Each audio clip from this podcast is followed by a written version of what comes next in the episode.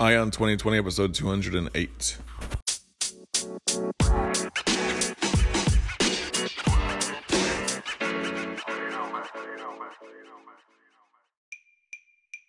Have 2020 vision with Ion 2020, your source for the news and events in the lead up to the 2020 presidential election. I am Ray Eaton, and I will keep you up to date daily until November 2020 with a libertarian perspective on the candidates and their policies, along with the news. Thank you for joining me. Now let's clear our vision.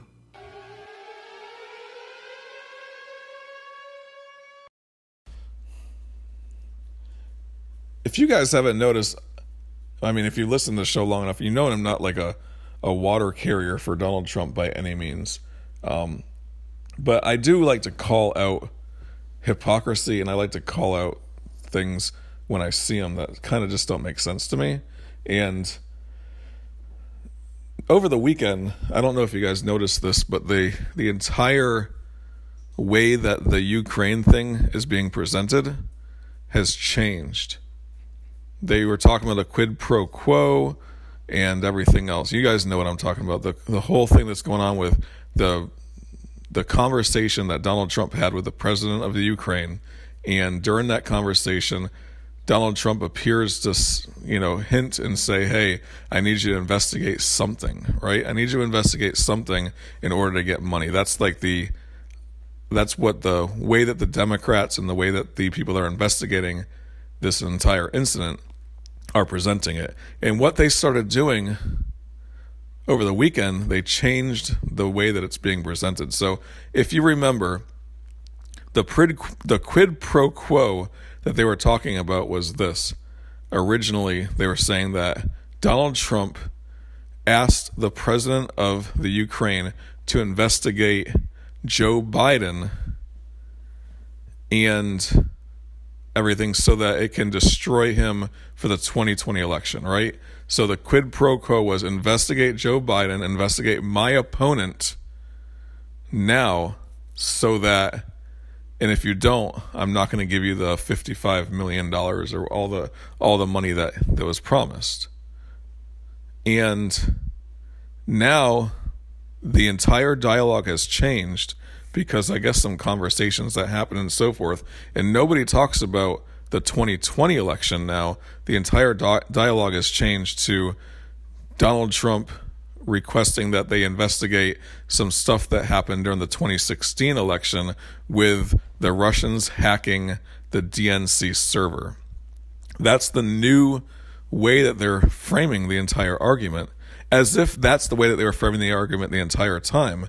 And it's weird to me that nobody on any of the news channels have said anything about, oh, well, we're going to change the way that we're presenting this now. Now they're presenting it as if it's they've been investigating this quid pro quo for the entire time based upon the 2016 election, rather than we were investigating it based upon the 2020 election and, and him requesting some interference in the 2020 election.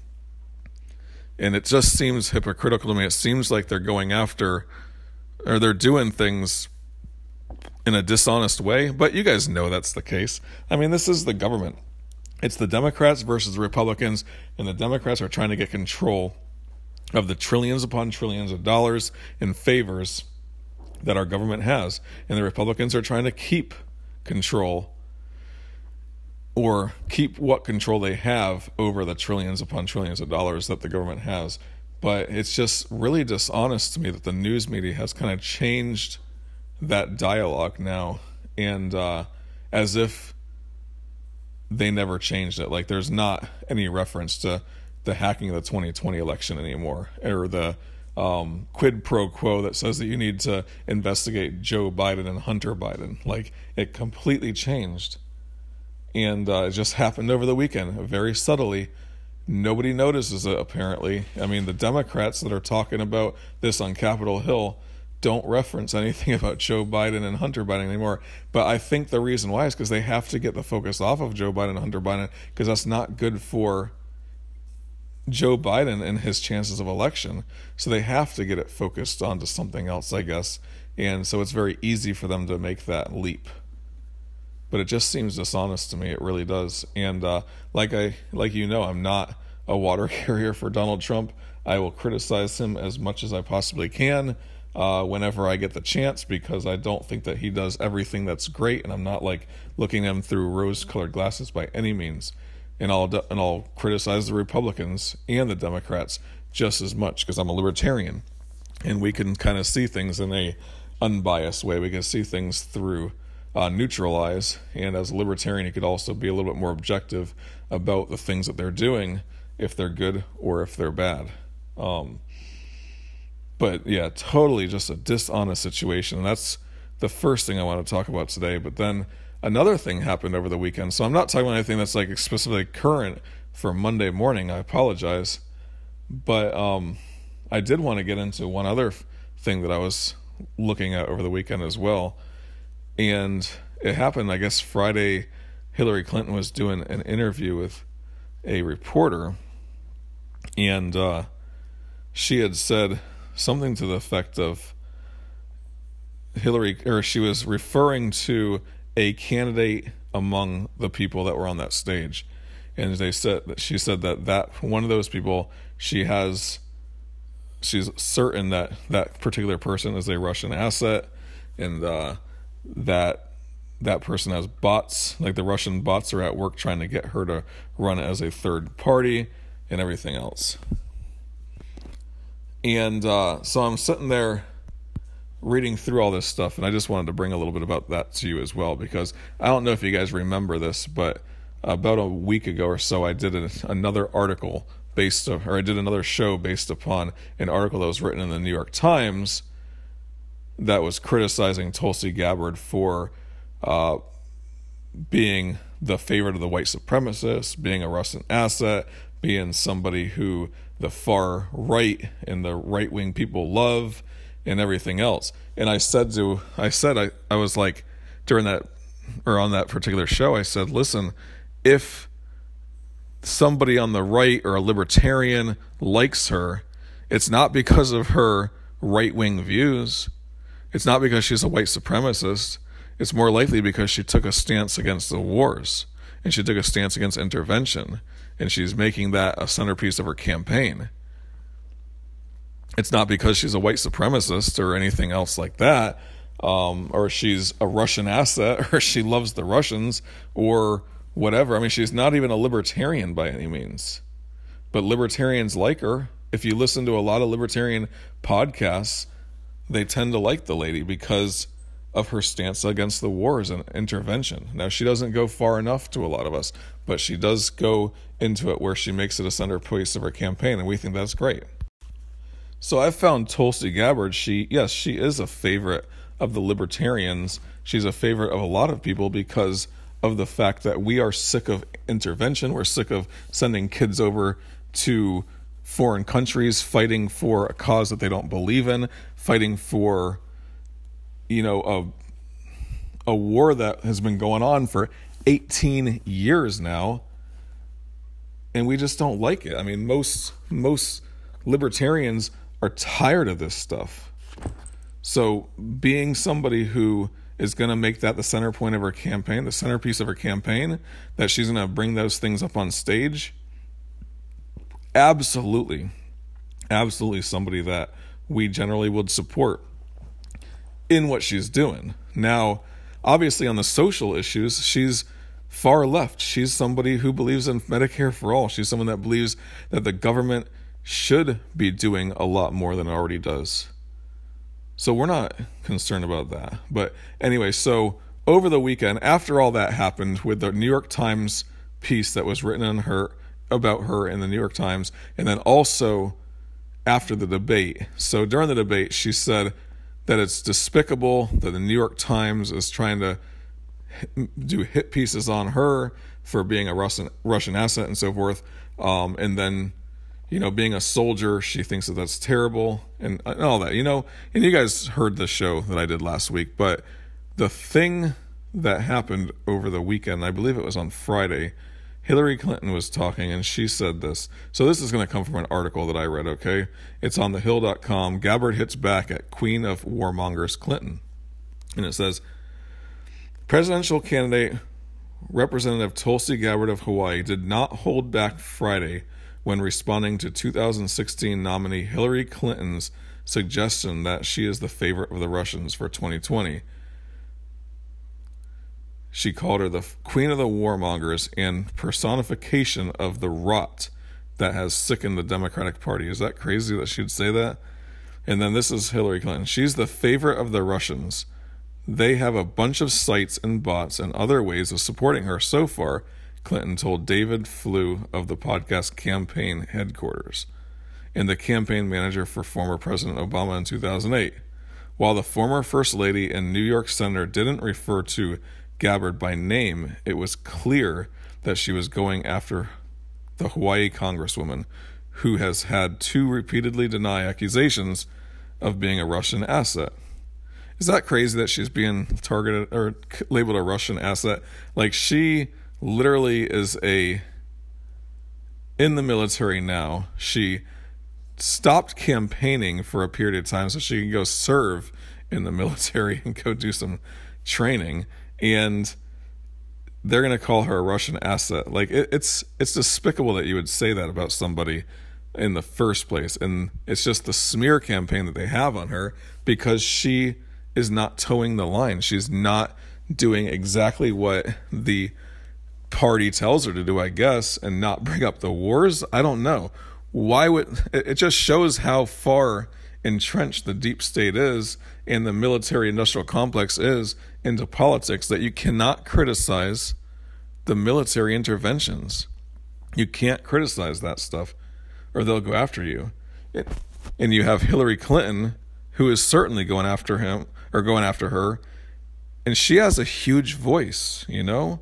Like if she says something people believe it and it's just terrible that she says that. So, and then this is what so this is what happened with uh, Tulsi Gabbard. She it says through a series of tweets, Gabbard went right at Clinton, calling her the embodiment of corruption among the Democratic Party establishment. And that is true.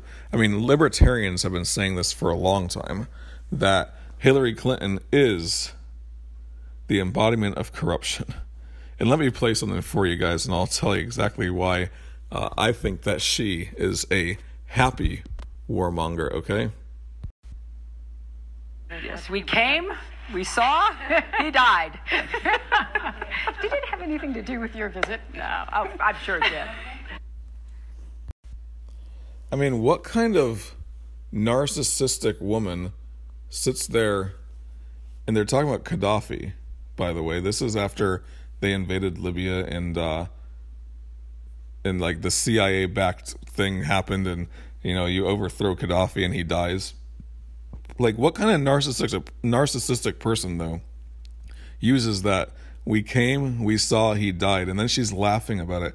Like even if it's the most brutal dictator in the world, I mean Gaddafi's somebody who obviously was a bad person, a bad actor on the world stage and probably did things to his people that were pretty terrible, but most governments do things to their people that are pretty damn terrible. You guys know that. And then the Arab Spring happens and all that, and you know they th- overthrow Gaddafi, and then he dies, but like he's killed by the people on, in the streets, and obviously she's taking credit for all that, and she's laughing about it. It's just to me like. I, like if I was in the situation that Hillary Clinton's in and I'm the Secretary of State, like I just don't see myself laughing about the death of anybody. Like it's a it's a human life. It's somebody that died that was killed in the streets by his people and clearly it was something that was backed by the American government and the CIA and it's just the warmonger sound that she has. I mean this in a, like to me it just seems like you have no sensitivity whatsoever and you're just going to laugh about it laugh about it on national tv during an interview that is just the sickest thing to me. And yes bad person. Gaddafi is a bad person. There's lots of bad people in the world but i would not be laughing if they if they were killed in the streets you know? At, you know while i'm the one that was the person that pretty much pushed something like that through. So Tulsi Gabbard is right on point by saying the warmonger, like Hillary Clinton I don't take the the total extreme view that some people take, like that Hillary Clinton is just this absolutely terrible person and all that. But I mean, if you look at just the history of the federal government in a lot of ways, and the things that the establishment people support, there are there are a lot of things that we've done that are just terrible across the world stage. And if you look at all the stuff that's going on in the Middle East right now with Yemen, with the things that are going on in Syria, with the things that are going on with Iran, with the things that are going on in Iraq and Afghanistan, if we did if we did the following after 9/11, 9/11 happens, we go into the Taliban, we say give up Saddam Hussein or Osama bin Laden, give up Osama bin Laden right now. We want him. He's taken responsibility for, you know, bombing our twin towers. He was the mastermind behind it. There's a hundred people in your country that are at a training camp, and we want access to it now, so we go in there and take him out. If we would have done that, or if we would have taken up the Taliban's offer and said, they said you can have Osama bin Laden, but we can't turn him over directly to you and the Bush administration says, to hell with that. But so this is what the Taliban said. We can turn them over to a third party who can then turn them over to you. So give them to Saudi Arabia, who would turn them over to us.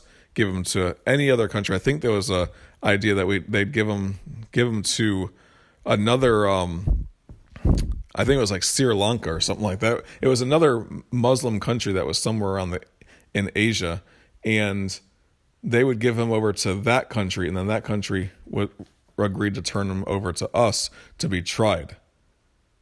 And we didn't go for it. George Bush says, you know what? No, we want unconditional surrender. We want to go in there and basically take over your country. And that's what they ended up doing. They invaded the country. And then that led to Iraq. Now, we could have stayed in just Afghanistan then. As a nation, the country could have made the, the leaders could have made a decision to just stay in Afghanistan. But George Bush pushed for war in Iraq as well. Lied us into war. You always heard that, right? Lied us into war. And a lot of people didn't believe it, but there was no weapons. The way that they presented it was that that Saddam Hussein was a threat that had some kind of weapons of mass destruction, possibly even nukes, and that he was going to use them. Like they they've had this no fly zone throughout the entire 90s over Iraq. They're starving children in Iraq. They have this oil for food thing going on and all that so that the people can eat. But it was just a terrible scenario that was going on in Iraq at the time. And George Bush just was itching to get in there. And there's actually statements from people in the administration at the time that said that their plan was to topple Iraq, Libya, Syria, Iran, and I think there was one other country as well at the time. But the idea was to topple all those countries that were, you know, bad actors that weren't going along with the American empire building that we were doing at the time. And the idea was to topple those regimes so that we can we just take them out, one at a time. And they started with Iraq, obviously, but we could have stayed just in Afghanistan. We could have gotten Osama bin Laden, but then they wanted more. They didn't want to. They wanted to invade Iraq, so they did. But look at all the instability that's happening now. They talk about we're a stabilizing force in the Middle East. Our soldiers are a stabilizing force in the Middle East. That is not true. I don't know how somebody could look at that and say that that is a true statement that American forces are a stabilizing force in the Middle East when it gives it gives Saudi Arabia the balls to go in there and starve people in Yemen and start a bombing campaign in Yemen because we're an ally with them. It gives Turkey the balls to go into Syria now and invade Syria. Yeah, our our troops pulled out Turkey goes in. That according to the United Nations, like a country cannot invade another country, and that's what Turkey's doing right now, which is outside of the United Nations Charter, I guess. Syria should be able to defend its own borders and so forth, but even if even if I don't. I mean, if if, if we were never in Iraq in the first place, a lot of this instability that's happening right now with ISIS originally, with all that stuff, it would have never happened. Iraq was not an unstable place under under Saddam Hussein. It was not an unstable place. Yes, it might have been a dictator. He might have been a dictator. Yes, he might have done bad things to his people. But America supported him in the 80s against Iran. We didn't care then. I mean, we take sides with very bad people all the time. That does not mean we need to go in there and invade their country. Like the you know the the leader of Syria, same thing. We've taken sides with bad people in the past. Does not mean we need to go invade their country just because they're a bad actor on the world stage. I don't think that. I mean, I think that what we're doing over there is terrible, and those are things that Hillary Clinton did. Like Hillary Clinton has been participatory in this entire. She's been implicit in this entire scenario, especially as the Secretary of State as well. All the things that are happening bad right now in Libya, that was under her direction. She's the one that got that stuff started. I don't know too much about her. You know, the the I don't know if she's implicit in anything that's happening over in Yemen right now, but the idea to overthrow Assad, Assad must go, that comes from Hillary Clinton too. She was the Secretary of State at that time. All that stuff that was happening, the the Arab Spring, like I wonder if that was directed by our Secretary of State at that time, Hillary Clinton. I don't know. But she is the queen of the warmongers. That's what Gabbard said. So this is after Hillary Clinton attacks Tulsi Gabbard. This is what she says. From the day I announced my candidacy, there has been a concerted campaign to destroy my reputation, Gabbard said. We wonder we wondered who was behind it and why. Now we know. It was always you, she said, referring to Hillary Clinton. Gabbard challenged Hillary Clinton to join the race directly if she's going to attack her. Yeah, because Hillary Clinton's attacking somebody directly that's in the race. She's not in the race. Then Gabbard says, or Gabbard, a member of, says, Gabbard, a member of the Hawaii National Guard and an Iraq War veteran, has faced ongoing concerns from political observers that her campaign is being amplified by Russian bots and online trolls. She has raised uh, eyebrows with her anti establishment foreign policy positions, especially her accusation that the U.S. engages in regime change wars and her meeting with Syrian President Bashar Assad in 2017. So, this is weird that they said this. Listen to this, ready? She raised eyebrows with her anti establishment foreign policy positions, especially her accusations that the U.S. engages in regime change wars, her accusations that the U.S. engages in regime change wars. How is Afghanistan not a regime change war? We went in there, we had the chance to have Osama bin Laden, but instead we went in there and said, we're going to free these people. We're going to make it so the women can vote and the women can have freedom. We're going to change the regime to a more liberalized regime. That's essentially what we said, and we put our people in there in place. The idea was, oh yeah, well, they got to vote. I mean, you always saw those pictures of people coming out with the ink blots on their hands, like, oh yeah, they got to vote. No, they got to vote for who America said they can vote for. Essentially, like, how is that not regime change wars?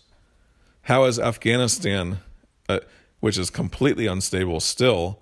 a government that has very little control over the entire country, except for the fact that our soldiers are over there helping to keep the peace. But the Taliban still pretty much runs most of that country, quite a bit of it. And we're about to turn power over to the Taliban. So we might as well not have gone in there in the first place. Blood was spilt of American soldiers in vain in some ways because of that. But that doesn't mean we should stay there to keep on fighting to put, keep these people in power. No, that that's not the way that that country works the people don't care. They just want to be left alone in some ways, back in their backwoods areas, and the Taliban comes in and tells them what to do a little bit, and they'll do it. I mean, it's to me, how is that not a regime change war, though? That's my point. Afghanistan, or not Afghanistan, sorry, Iraq. We went in there, and invaded that country because they supposedly had weapons of mass destruction, so we needed to get rid of Saddam Hussein. We overthrew that government, got rid of that government. I think they even put in a government that is like the same Muslim group. Like I think there's like two different types of Muslims, right? Sunnis and Shiites. And I don't know exactly who it was that was the Iraq who who um Saddam Hussein was. I don't know if he was just like one of those people that wasn't he was more of a secular dic- dictator. He wasn't really like super strong religion or religious, but he was a different from a different group than the ones in Iran. But now the government in Iraq is sympathetic to Iran. So, but we put those people in power, the ones that are the ones that Iran would sympathize with, the ones that would be allies with Iran. We put them in power. That's why Iran was invading Iraq back in the early 80s. Was to put their type, someone that's sympathetic to them in power, someone that is of their religion in power, of their religious group into power in in uh, in Iraq. That's what they were fighting for. That's why America supported Iraq in that war. They were trying to get rid of the secular dictator. And now that's what we have in Iraq. How is that not regime change? You go in there, you invade a country, you take out their people, that the people that or you take out their leader and then you put someone new in that's sympathetic to America supposedly but they've done everything they can to try to limit us over there as well. But that's regime change. How is Libya not regime change? How is Barack Obama saying Assad must go?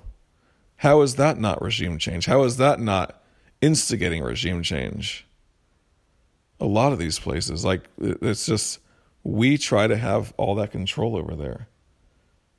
Hillary Clinton, she is a warmonger. She's the warmonger in chief, is what Tulsi Gabbard says. I thought that was so, or the queen of the warmonger. Sorry, I thought that was such a such a nice.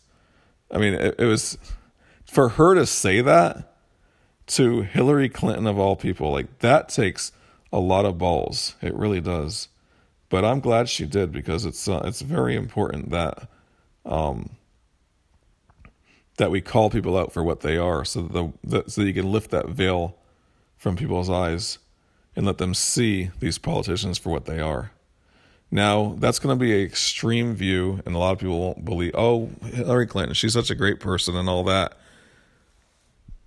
But, I mean, the Democrats have officially become the a war party along with the neocon, neocons and so forth. They all hate the fact that Donald Trump is trying to end these wars, which I don't really think that he's really trying to end these wars. I think it's more of propaganda than anything else to get people that agree with that to back him.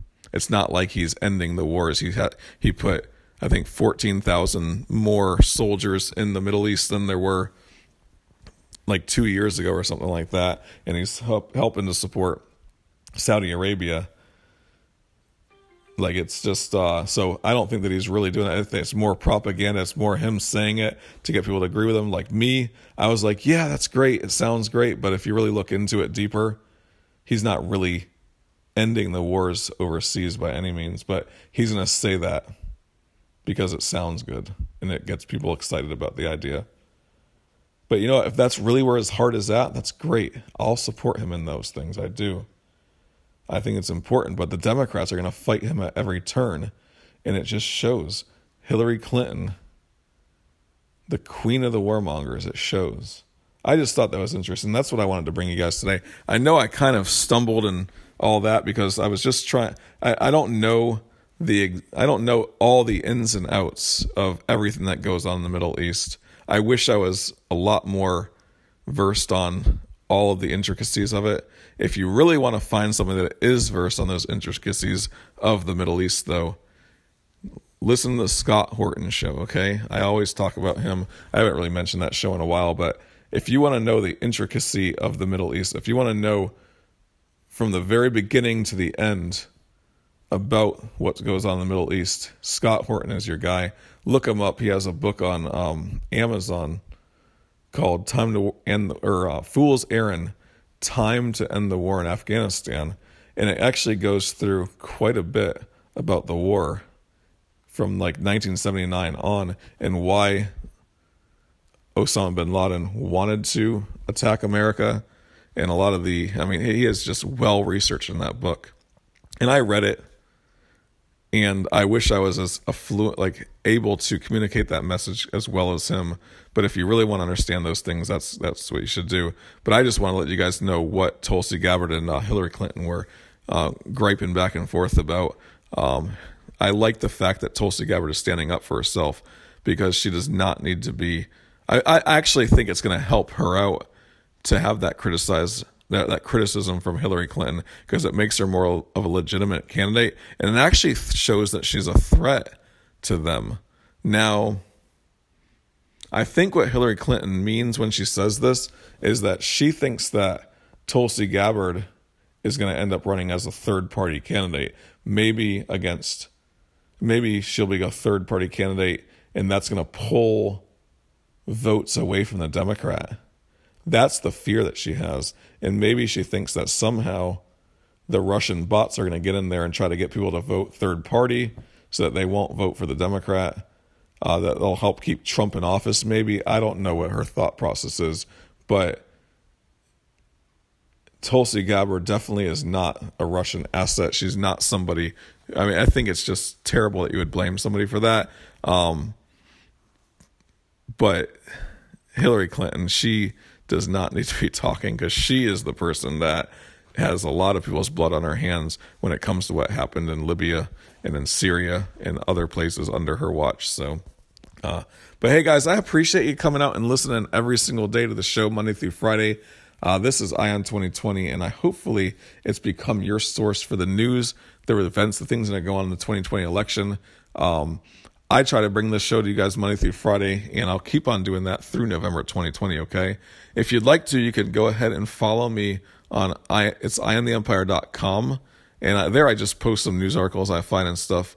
Uh, if you want to check out I Am the Empire on Facebook and Twitter, you can do that as well. You could also email me ray at iontheempire.com, uh, and also something that I would really appreciate is if you guys would go out there and leave me a five star rating and review. If you do that now, I would certainly appreciate that. Uh, five star ratings help out a lot. I've gotten a couple of one star ratings in the last couple of days. Just, I think, I mean, I was, I was thinking about it, and it's like if I am criticizing Donald Trump, then a Trump supporter is gonna give me a one star rating and a bad review. If I'm criticizing Hillary Clinton, someone that loves Hillary Clinton is going to give me a one star rating, right? If I criticize Elizabeth Warren or Andrew Yang, boom, one star rating. Like their followers get excited about their these campaigns. So I'm, I am an equal opportunity criticizer. I criticize the right and the left, and because of that, since most people are either right or left that are listening to the show, uh, they're not listening to this show, but listen to podcasts. Most people are right or left, and they've chosen their sides, right? Then I am have every opportunity to get one star ratings, and uh, so if you guys being supporters of the show and people that really enjoy the show, if you guys will get out and leave me a five star rating, that would be phenomenal, all right? Uh, but then if you don't, well, hey, keep on tuning in by subscribing and then come back tomorrow so that you could have clear vision for 2020.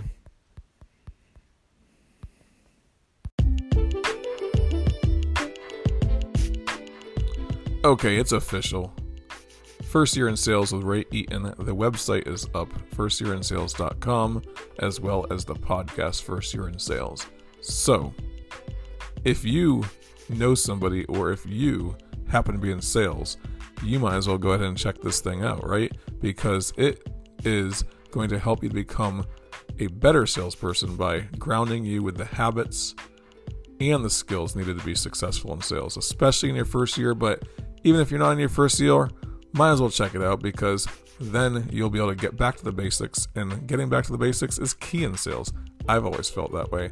So go ahead and check it out. First Year in Sales is ready, and it's a podcast, and you can do firstyearinsales.com.